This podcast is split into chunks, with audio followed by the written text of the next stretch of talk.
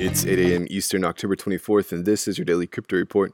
Bitcoin is up slightly at $12,984. Ethereum is down 1% at $413, and XRP is down 1% at 25 cents.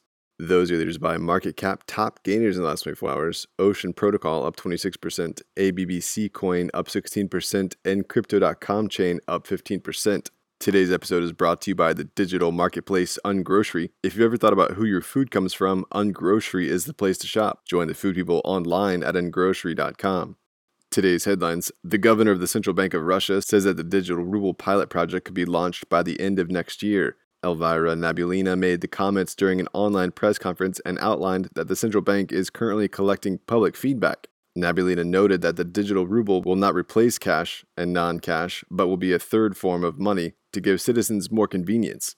The public can give feedback on the proposal through the end of this year.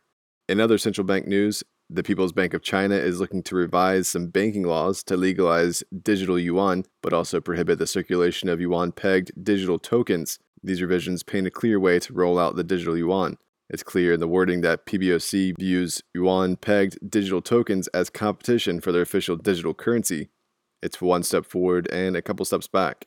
While the new plugin in WordPress allows content to be timestamped on the Ethereum blockchain, the innovation is meant to improve copyright protection, increase transparency around content creation and ownership, as well as keep track of content manipulation. The plugin was developed by Amsterdam based startup WordProof. WordPress powers almost 40% of all websites and holds a 63% market share for websites using a content management system. The plugin creates a unique fingerprint so users can prove they publish the content at a specific point in time. And finally, a new mining company, MineSpot, stated it's opening a 160 megawatt mining venue in the middle of Siberia. The facility would be the largest mining farm in Russia. The mining facility is headed to the town of Kodinsk and will take over a boiler house that was used to create a dam. Adam Ashov, the co founder of MineSpot, said clients would include Bitcoin and Ether miners.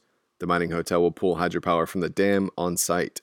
That's all for us today. Visit us at dailycryptoreport.io for sources and links. Find us on social media. Add it to Alexa Flash Briefing and listen to us everywhere else you podcast under Daily Crypto Report.